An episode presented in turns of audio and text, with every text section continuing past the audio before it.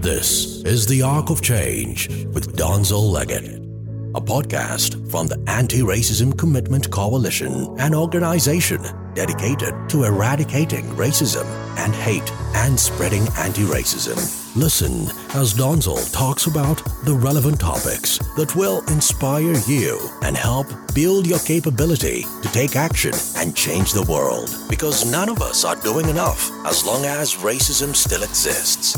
And now, here's your host, Donzel Leggett. Hello and welcome to the ninth episode of The Arc of Change with Donzel Leggett. In this episode, I will continue to detail step two of the ARCC process for personal transformation, which is educating yourself about anti racism. I will further explain the difference between anti racism and non racism. And finally, I will provide several examples to compel you to reject non racism and adopt anti racism. Now let's get started with our show. So I am Donzel Leggett, host of the Arc of Change podcast and founder of the Anti-Racism Commitment Coalition, or ARCC. Our vision at ARCC is to build a racism-free world. And our mission is to provide inspiration, education, and support for you to transform, practice, and spread anti-racism. Now, this begins with your personal transformation to anti-racism. And back in episode three, I introduced the process for transforming yourself to be anti-racist and transforming your network by first erasing your ignorance about racism and hate. Then second, educating yourself about anti-racism. And third, building the character, confidence to stand up, speak out, and take action to spread anti-racism. And over the last several episodes, we've been working our way through this process. In the last episode, I introduced step two, and that is the process of educating yourself about anti-racism. And in this episode, we will continue to focus on this. But before I go any further, I want to sincerely thank you all, all of our subscribers, all of our listeners for helping us hit a major milestone this past week when we hit our 1000th episode download. This is a very big milestone for us as we produce every single one of our podcasts ourselves. And quite honestly, just six months ago, I barely even knew what a podcast was. So thank you, thank you, thank you, and please keep listening. Also know that we listen to your feedback. So hit us up on social media. In fact, one piece of feedback I recently re- received was, Hey, Donzel, I love your podcast, but can you make them a little bit shorter? They help me fit a little bit better into my workout routine. Someone else said something similar. Can you make it a little shorter? Because sometimes I'm running errands and I'm listening to your podcast, but it's a little long. So if you can make it shorter so I don't have to cut it off. So I'm acting on this feedback and this episode will be shorter. So again, keep the feedback coming. I love hearing from you and I will make the adjustments to make the arc of change one of the very best podcasts out there. Now, let's get into this important episode. As I explained in episode 8, anti-racism is not only about being conscious of overt racism and rejecting it, but also the harder to see covert racism, the structural and systemic racism that is built into our society. And remember, the crucial part is then deciding to speak out, stand up, and take action to wake up people to the pervasiveness of racism and actively work to break down these structures and eradicate racism and reverse its destructive and devastating effects. Now, non-racism, on the other hand, is about denying or minimizing the existence and or significance of structural and systemic racism. And thus, it's about having a built-in excuse to not do anything to break the cycle. Non-racism is then actually not that much different from racism itself. In fact, in many cases, it's worse because it protects the systemic and structural as well as the indirect racism by hiding it behind the smiling face of the non-racist who says things like, I don't see color. We're all the same. I have plenty of black friends. Let me be clear. The biggest problem with racism and the biggest impediment to eradicating it is not the racist. It is the non-racist whose unwillingness to see the reality of structural and systemic racism and act to break it down in effect supports the endurance of racism itself. There is no middle ground. You are either on the side of racism or you're on the side of anti-racism. And non-racism is on the side of racism. Now, the non-racists will deny this. Each of us know many non-racists who claim that they are all about diversity, inclusion, and equity, DEI. They will say that they believe in equality. They will proclaim that they are an ally. They will characterize racism as being a small group of ignorant people that don't know any better, but that it's isolated. It's not structural. It's not built into our systems. That doesn't exist. The non-racist either knows they exist and pretends that they don't, or they simply would rather avoid this reality and ignore the facts that are right in front of them. Because acknowledging the reality will put them in the uncomfortable position of having to choose to do something or not. And this is uncomfortable to the non-racist. So they would rather pretend or ignore the facts that black and brown people make an average anywhere from 20 to 40% lower wages than white people make for comparable jobs. And that's even those who have college degrees and even advanced degrees. They would rather pretend or ignore the fact that on average, black and brown people have less than 15% of the wealth that white people have. That means for every $100,000 of wealth a white family has, the average black or brown family has only 15,000. They would rather pretend or ignore the fact that schools located in predominantly black and brown neighborhoods get in aggregate $23 billion with a B less funding than schools in white areas. While black and brown districts are suffering with this underfunding, white districts tend to have fewer students, but again get rewarded with double the funding. White districts also enroll just over 1500 students on average. That's half the size of the national average, while non-white districts serve over 10,000 students on average. That's three times the national average.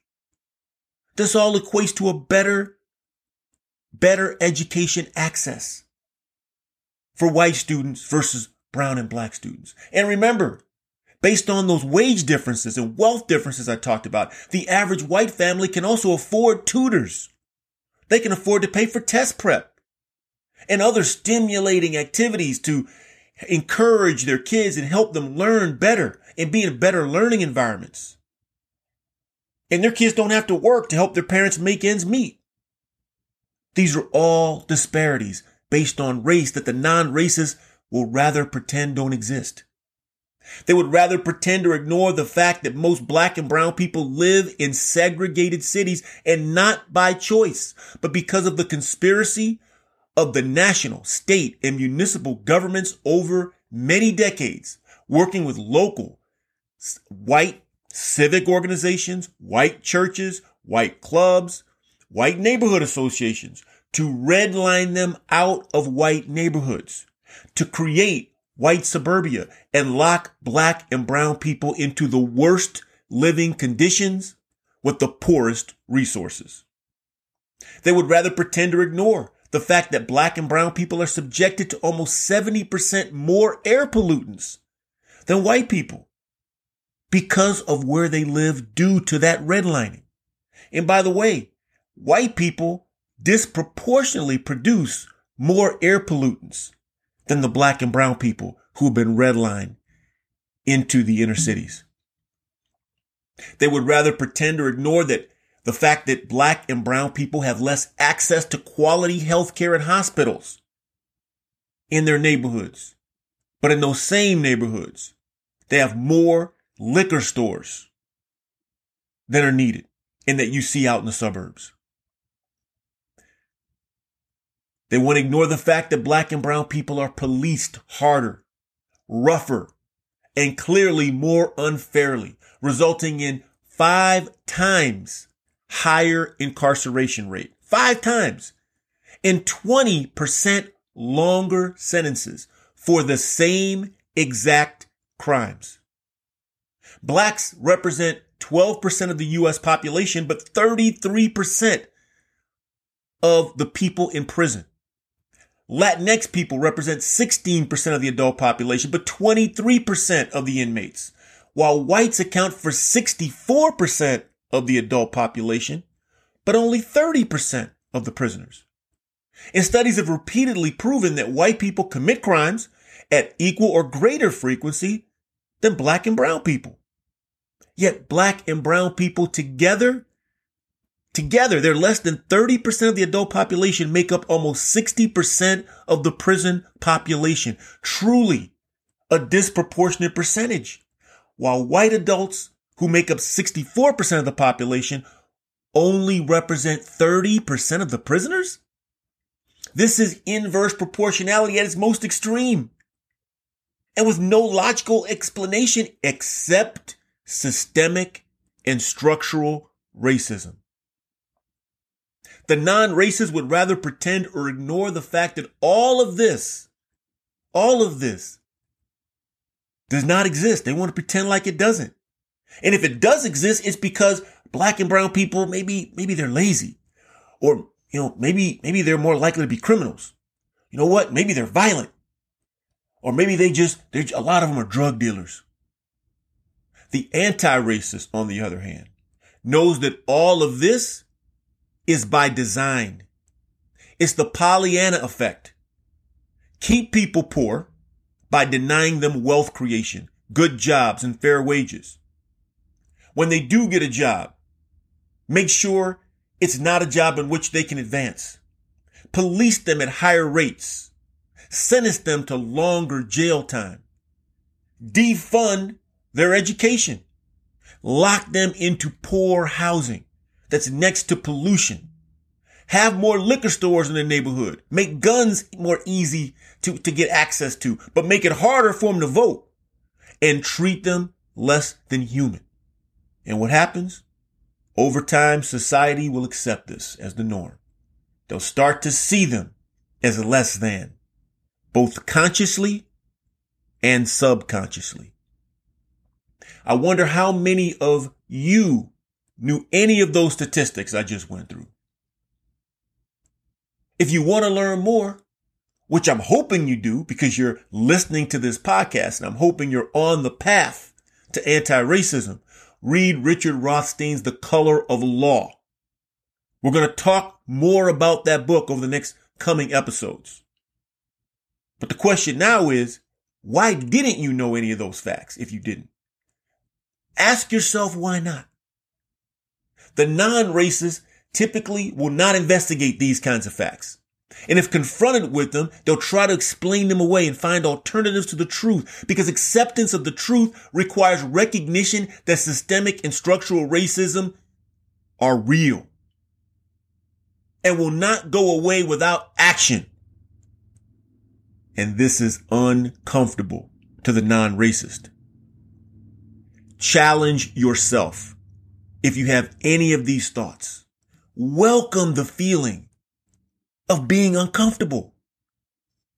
The anti-racist is inspired by these facts to learn more, to go deeper and start activating to speak out to friends, to stand up to anyone who won't accept these and take action to start breaking down structural and systemic racism. The anti-racist knows that if you are not uncomfortable, you are not doing enough.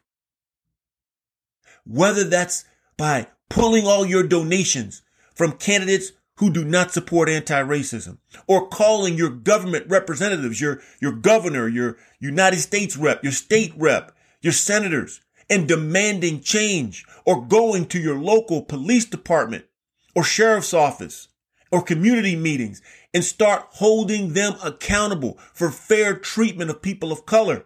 Ask to see the records of stops. Write letters to the editor. And most importantly, the anti-racist is talking to their friends.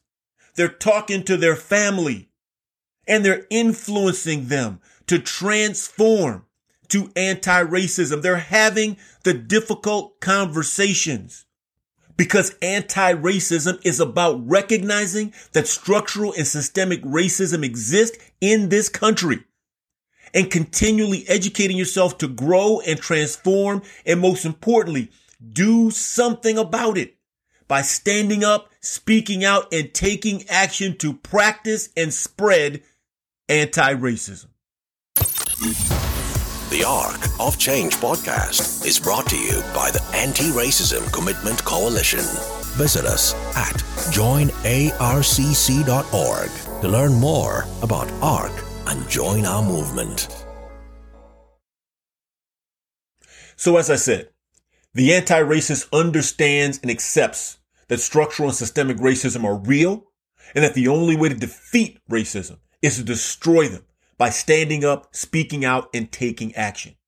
And this is not only about addressing all the disparities I spoke about before, but also one of the most visible and insidious, and that is police killing unarmed black and brown people. The non-racist does not recognize systemic and structural racism, or at the very least, they don't see it as significant. They continue to say that, hey, everybody's equal, that everyone's treated the same, that everyone has the exact same opportunity. And they also say that police treat everyone equally, that black and brown people and white people are policed about the same. That we're all stopped by the police about the same. We're all arrested by the police about the same. And that the cases of police killing unarmed black and brown people is because they resisted in some way or they made the officers fear for their lives. Or that maybe they're just a few bad apple cops. That these are just isolated cases not ingrained across policing in this country, not systemic, not structural. But common sense tells us that the non-racist is wrong. That they are living in a self-created bubble. 200 years of experience tells us that the non-racist is wrong. Video clips that we see almost every day tell us that the non-racist is wrong. But the non-racist continues to look for other ways to explain this. So the anti-racist has to challenge their thinking. And not only with common sense, but with facts. So here are some facts that I found in less than five minutes of Google search.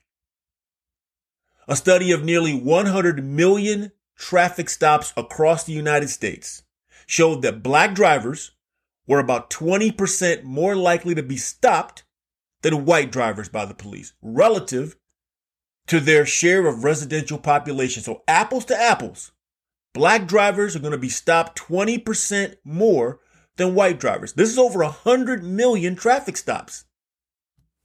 The study also found that once stopped, black drivers were searched twice as often as white drivers, two times as often. While the study found, this is important, very important, while the study also found that they were less likely, black drivers were less likely to be carrying drugs, guns, or other illegal contraband compared to their white peers. How many of you knew that fact? The study also found the data showed that this difference went down slightly at nighttime by about 5 or 10%. Why? Because the police officers had a harder time distinguishing the race of the driver. But let's not forget 20% more often, two times more likely to be searched.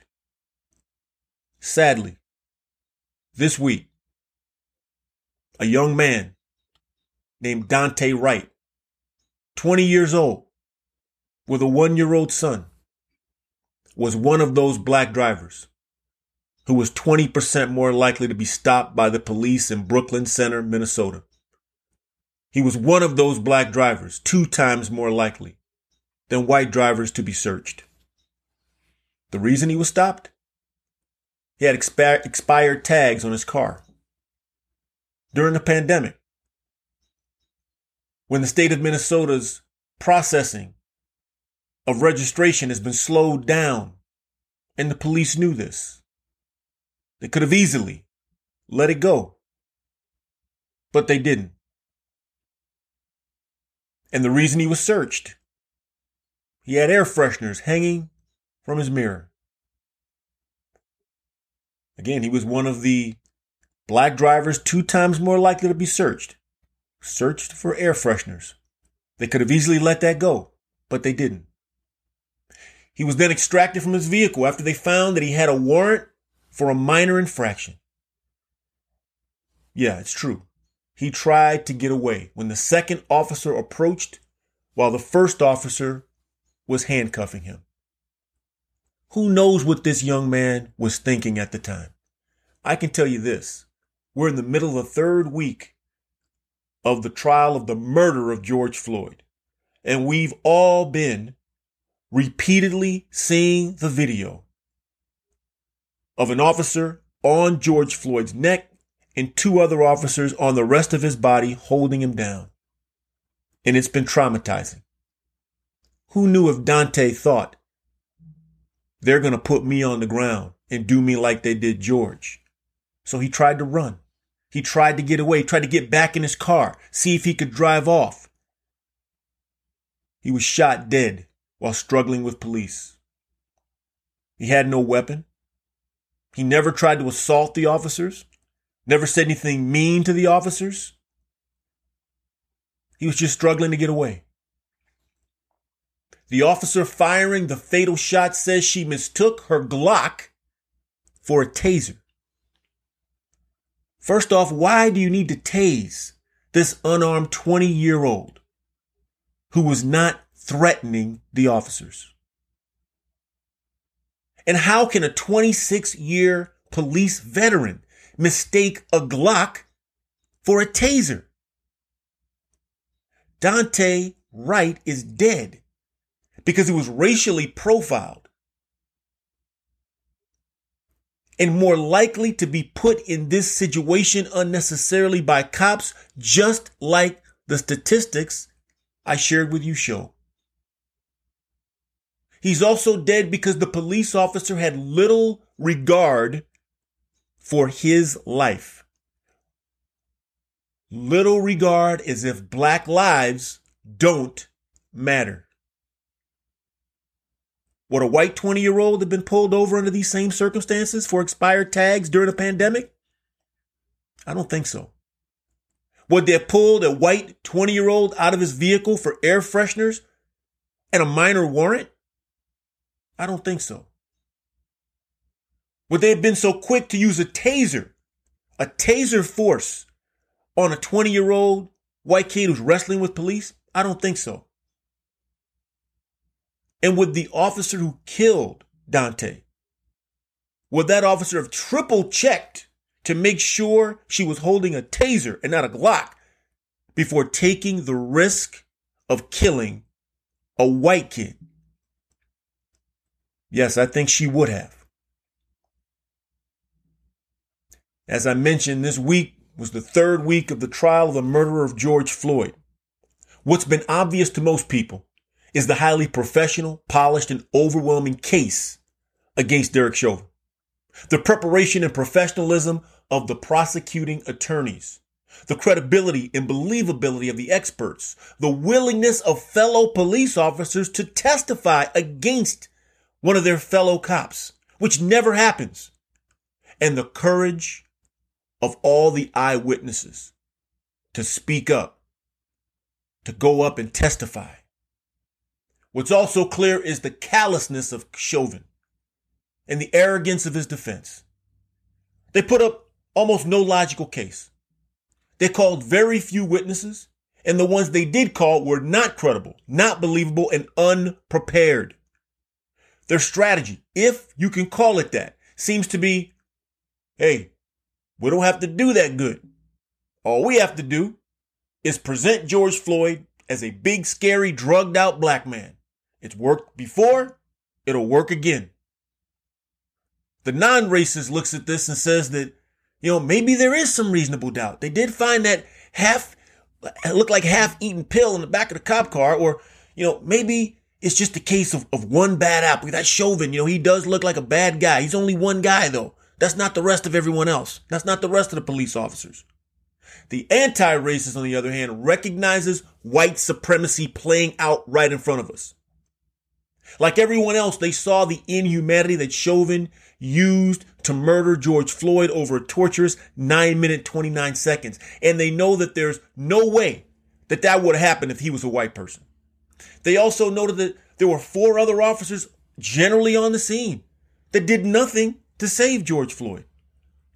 The anti-racist knows that the case has been proven on all counts beyond a reasonable doubt. But they also know that racism runs deep in this country. And they are as fearful as most black people that even a case as obvious and mismatched as this one could go the other way. And they also know that it's only one case representing nationwide institutional racialized policing.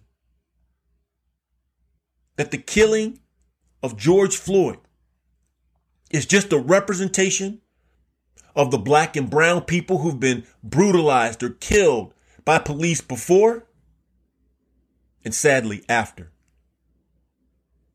Like Adam Toledo, the 13 year old boy in Chicago who was shot dead by a police officer earlier this week after a foot chase in a predominantly black and brown neighborhood.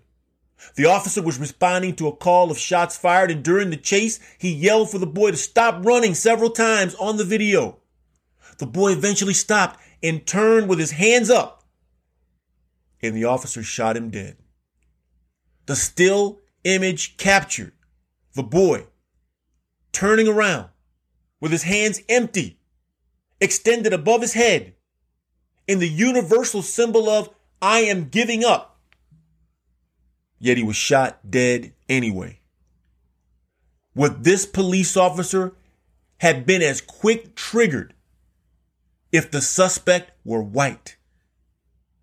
And if he was in a predominantly white neighborhood in the suburbs? I don't think so. And what about the black and Latinx Army officer, Second Lieutenant Caron Nazario? A video was released of his abuse and disrespect by police during a December 2020 traffic stop. He was driving his new car with a paper license plate, like all of us who have a new car when that happens, whether it's new or used.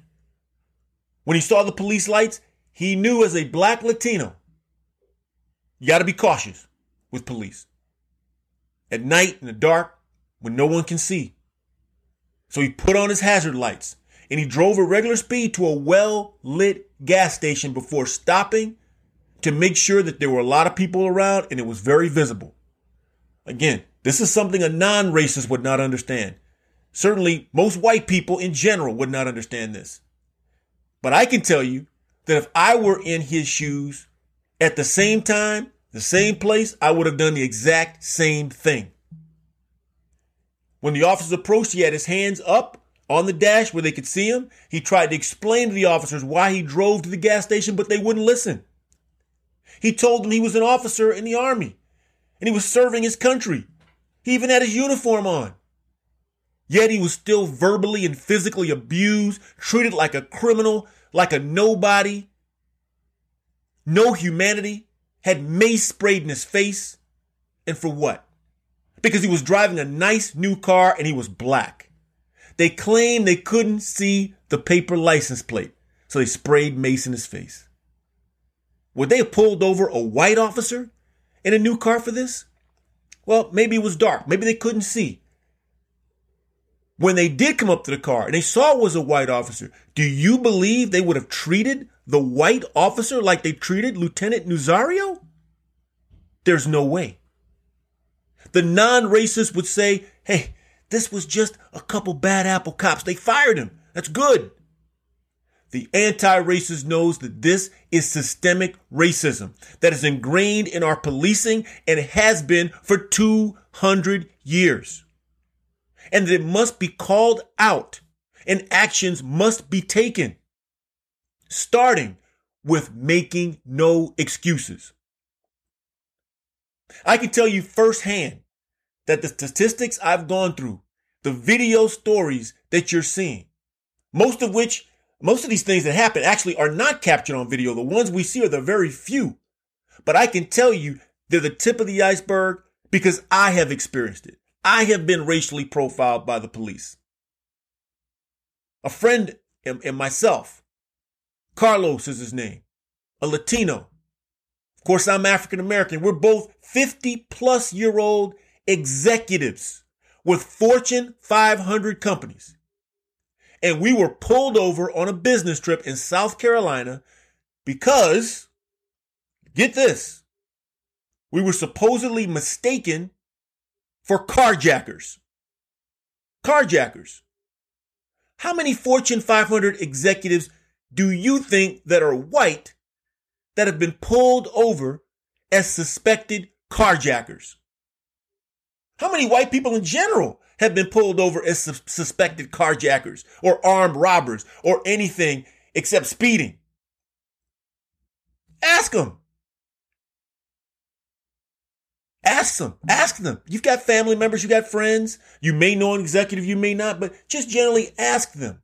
I guarantee you, they're, they're, you're going to run into a lot more black and brown people been pulled over, suspected for these things. I have. The anti-racist recognizes that this is a reality in the United States. It's not just isolated incidents. And it's not just in the South. Minnesota's in the North the last time I checked. The anti-racists will speak out. They will talk about the disparities that exist that are some of the, the ones I described earlier. Some of those statistics are the worst in the country here in Minnesota. The anti-racists will challenge their white friends and family to recognize that systemic and structural racism exist. And they will continue to educate themselves and drive change in their communities. The non-racist looks at it and says, well, maybe this was just a mistake that Donzel and Carlos were pulled over or an isolated incident. I know those guys that, that, that, that couldn't happen to them. This must have been a mistake. It was isolated. Um, and these other incidences, man, they're sad, but uh, you know, they, they resulted in unfortunate deaths, but I, I don't think police really treat people differently like that. These were just bad apples. The anti-racist knows with common sense that this is not true. That white people are treated differently most of the time. They're not stopped as much. They're not searched as much. Statistics tell us that. And we know by video evidence that they're treated differently. Like the 61 year old white man in Hutchinson, Minnesota this week who refused to wear a COVID mask in a Menards store. Ironically, this is something that many white men notoriously refuse to do. They will not, a lot of them, not all of them, will not wear masks in the middle of a pandemic, putting store workers at risk. And when the store employee approached this man to ask him to comply. He threatened the employee. The police were called. Once the police arrived on the scene, Do you think that this white man complied with the police? You think he cooperated? No. Do you think he resisted? Yes. Was he treated the same as George Floyd, as Daunte Wright, as Adam Toledo, as uh, Lieutenant Nazario? No. In fact, he assaulted the officer. When the officer approached his pickup, he tried to drive off with the officer's arm stuck in his window, in the car, in his driver's side window. Then he hit the officer in the head with a hammer. And this man was not shot or harmed at all. The officer was assaulted. This man resisted. This man put the officer's life at risk in multiple ways, and he was not shot. He was not assaulted. He was not tased. Also, this week, both of these are on video. A video surfaced of a white male motorist, I think this was in December, who had been stopped by the police. He immediately started verbally resisting the police officer. Then he showed them that he had a loaded Beretta handgun in the car next to him. He continued to refuse to cooperate and resisted police. And then he verbally threatened to shoot both officers multiple times. Multiple times. Did the police officers treat him the same way that George Floyd was treated? That Daunte Wright was treated? That Adam Toledo was treated? That Lieutenant Nazario was treated? No. The police response was to talk to him, to plead with him, to ask him, please, please stop, please stop. This went on for a while till the guy sped off. They eventually caught him, but not one shot was fired. They never assaulted this guy in any way. These officers' lives were clearly threatened. These people clearly resisted. These people were threats not only to the officers, but to society. Yet the officers hesitated and gave these white men the very opportunity that they did not give Daunte Wright, the humanity they did not give George Floyd, the respect they did not give Lieutenant Nazario, the hesitation they did not give Adam Toledo. The anti-racists immediately sees this as what happens every day in America. Different policing for white people versus black and brown people. It's systemic and structural racism. Daunte Wright was unarmed. George Floyd was unarmed. Adam Toledo stopped and turned with his hands empty and held high. Lieutenant Nazario was unarmed and in uniform. And yet, they and many others were either brutalized, choked to death, shot to death, while these two violent white men who assaulted the officers, put the officers and others' lives at risk, were given the benefit of the doubt. What we saw on film in both that Hutchinson case and the Ohio case was an exact microcosm of the white supremacy that was embodied by the attempted insurrection at the Capitol on January 6th. Hundreds of armed and threatening in a mob, mostly white people, dressed in combat gear with the intent to overthrow the government and potentially kill lawmakers. They brutally beat police officers. They sprayed police officers in the face with bear, bear spray. They hammered police officers with Blue Lives Matter flags, no less, poles. They killed one officer, mentally traumatized two other officers who ended up committing suicide. They maimed several other officers. One lost an eye. And how many shots were fired by police at this mob? These insurrectionists were trying to overthrow the government who killed police officer? How much deadly force was used by the police against them? How many insurgents did the police hold in chokeholds for 10 minutes? To my knowledge, there were just a few shots that were fired, resulting in one insurrectionist being killed. And it was to stop the insurrectionists from breaching an area in which the uh, government officials were held. None of the insurgents were shot by police defending themselves. The non-racist still ignores this, tries to pretend like the insurrection was blown out of proportion, tries to put it way in the past. While the anti-racist not only continues to talk about the seriousness of the insurrection and the continuing threat that white supremacy is to the country, but they also talk about the stark differences that they saw between police preparedness and treatment of these insurrectionist terrorists compared to the way they treated Black Lives Matters protesters. The white supremacy was obvious. Even right now, thousands of troops have mobilized in Minneapolis and have been deployed in Brooklyn Center with riot gear, armed and aggressive as if they're prepared for war. The people there are protesting the killing, the murder of Daunte Wright. And they're being treated as if they're in a militarized zone and they are the enemy. Yet we all saw with our own eyes. And now we have the formal report that proves that the Capitol Police ignored reports of an impending and serious white supremacist terrorist threat on January 6th, and they made no special preparations. And certainly did not call in the National Guard to bolster security. White supremacy has been noted by the FBI and national security experts as the biggest threat to American security over the last decade at least. This is not new information. And remember that the National Guard was called on Black Lives protesters over the summer. And the former president deployed some unknown armed security force all over the country against Black Lives Matters protests while the U.S. Capitol was left unprotected even after intelligence warned of an imminent attack. The non-racist wants to pretend that there is no correlation. The anti-racist clearly sees it and speaks out about it and stands up and takes action against it. They continually talk again to their friends, the tough conversation with their families and coworkers.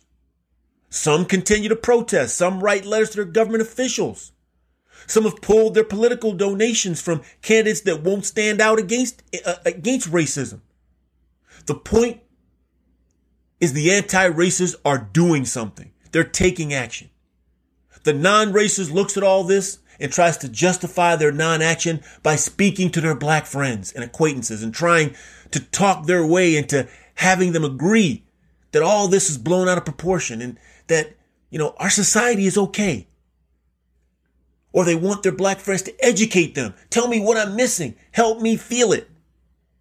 What they don't understand is that many people of color are exhausted living in a world and a country with obvious structural and systemic racism that people who claim to be non-racist say they, they don't see. I'm not racist, but you don't see it.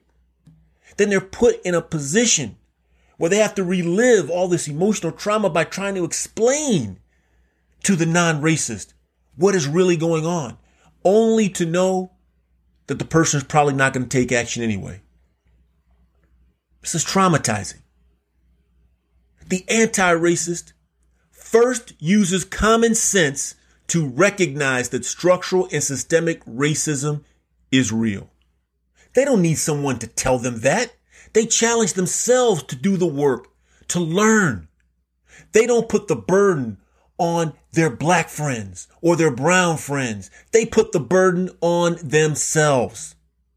This is one of the most important parts of transformation to anti-racism.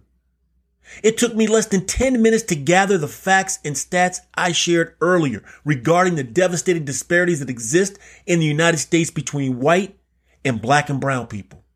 There is infinite information available at our fingertips at any moment. It's not that hard to find the facts, but you have to open your heart to allow your mind to at least consider that you are keeping yourself comfortable by having walls of ignorance that are blocking you from seeing the obvious. Then free your mind to learn. The biggest problem with racism is not the racist. It is the non-racist who believes they are being fair and equitable when in reality, they are supporting the institution of racism. There is no middle ground. You are either speaking out, standing up and taking action to break down systemic and structural racism, or you are not. Reject non-racism and adopt anti-racism. Visit us at joinarcc.org. Follow us on Instagram, LinkedIn, and Twitter. And like us on Facebook.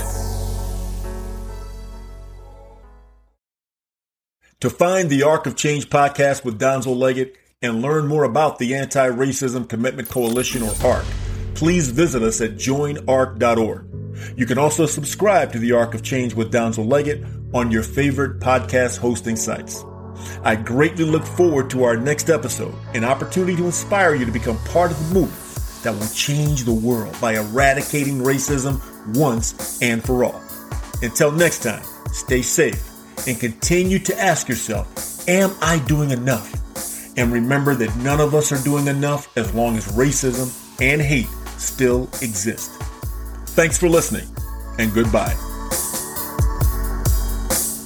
The Arc of Change podcast with Donzel Leggett is brought to you by the Anti Racism Commitment Coalition. To learn more about ARCC, donate to our cause, and join the coalition, visit joinarcc.org. Don't forget to subscribe so you don't miss an episode and share this podcast to help spread our mission to change the world by ending racism once and for all. Thanks for listening. Until next time, stay safe and be inspired.